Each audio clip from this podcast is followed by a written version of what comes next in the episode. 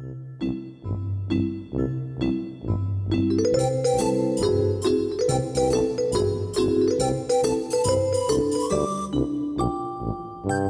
Peterkin Papers by Lucretia P. Hale, first published in 1880.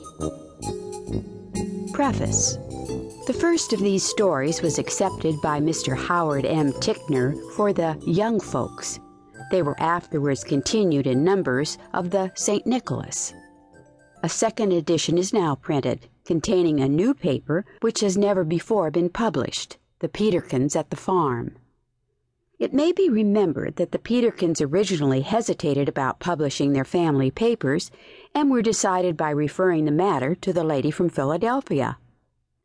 A little uncertain of whether she might happen to be at Philadelphia, they determined to write and ask her. Solomon John suggested a postal card.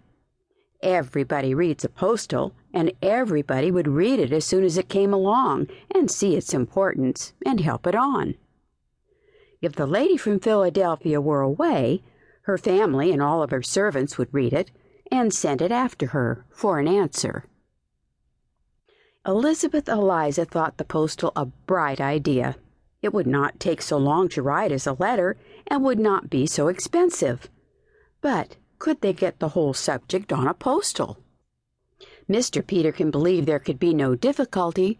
There was but one question shall the adventures of the Peterkin family be published.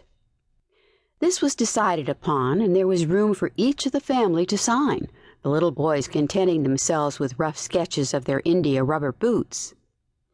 Mr. Peterkin, Agamemnon, and Solomon John took the postal card to the post office early one morning and by the afternoon of that very day, and all the next day, and for many days, came streaming in answers on postals and on letters.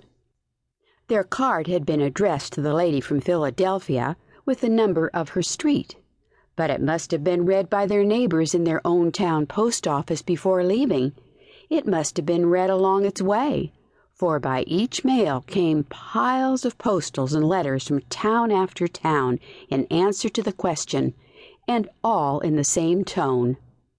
Yes, yes, publish the adventures of the Peterkin family. Publish them, of course. And in time came the answer from the lady from Philadelphia. Yes, of course, publish them. And that is why they were published.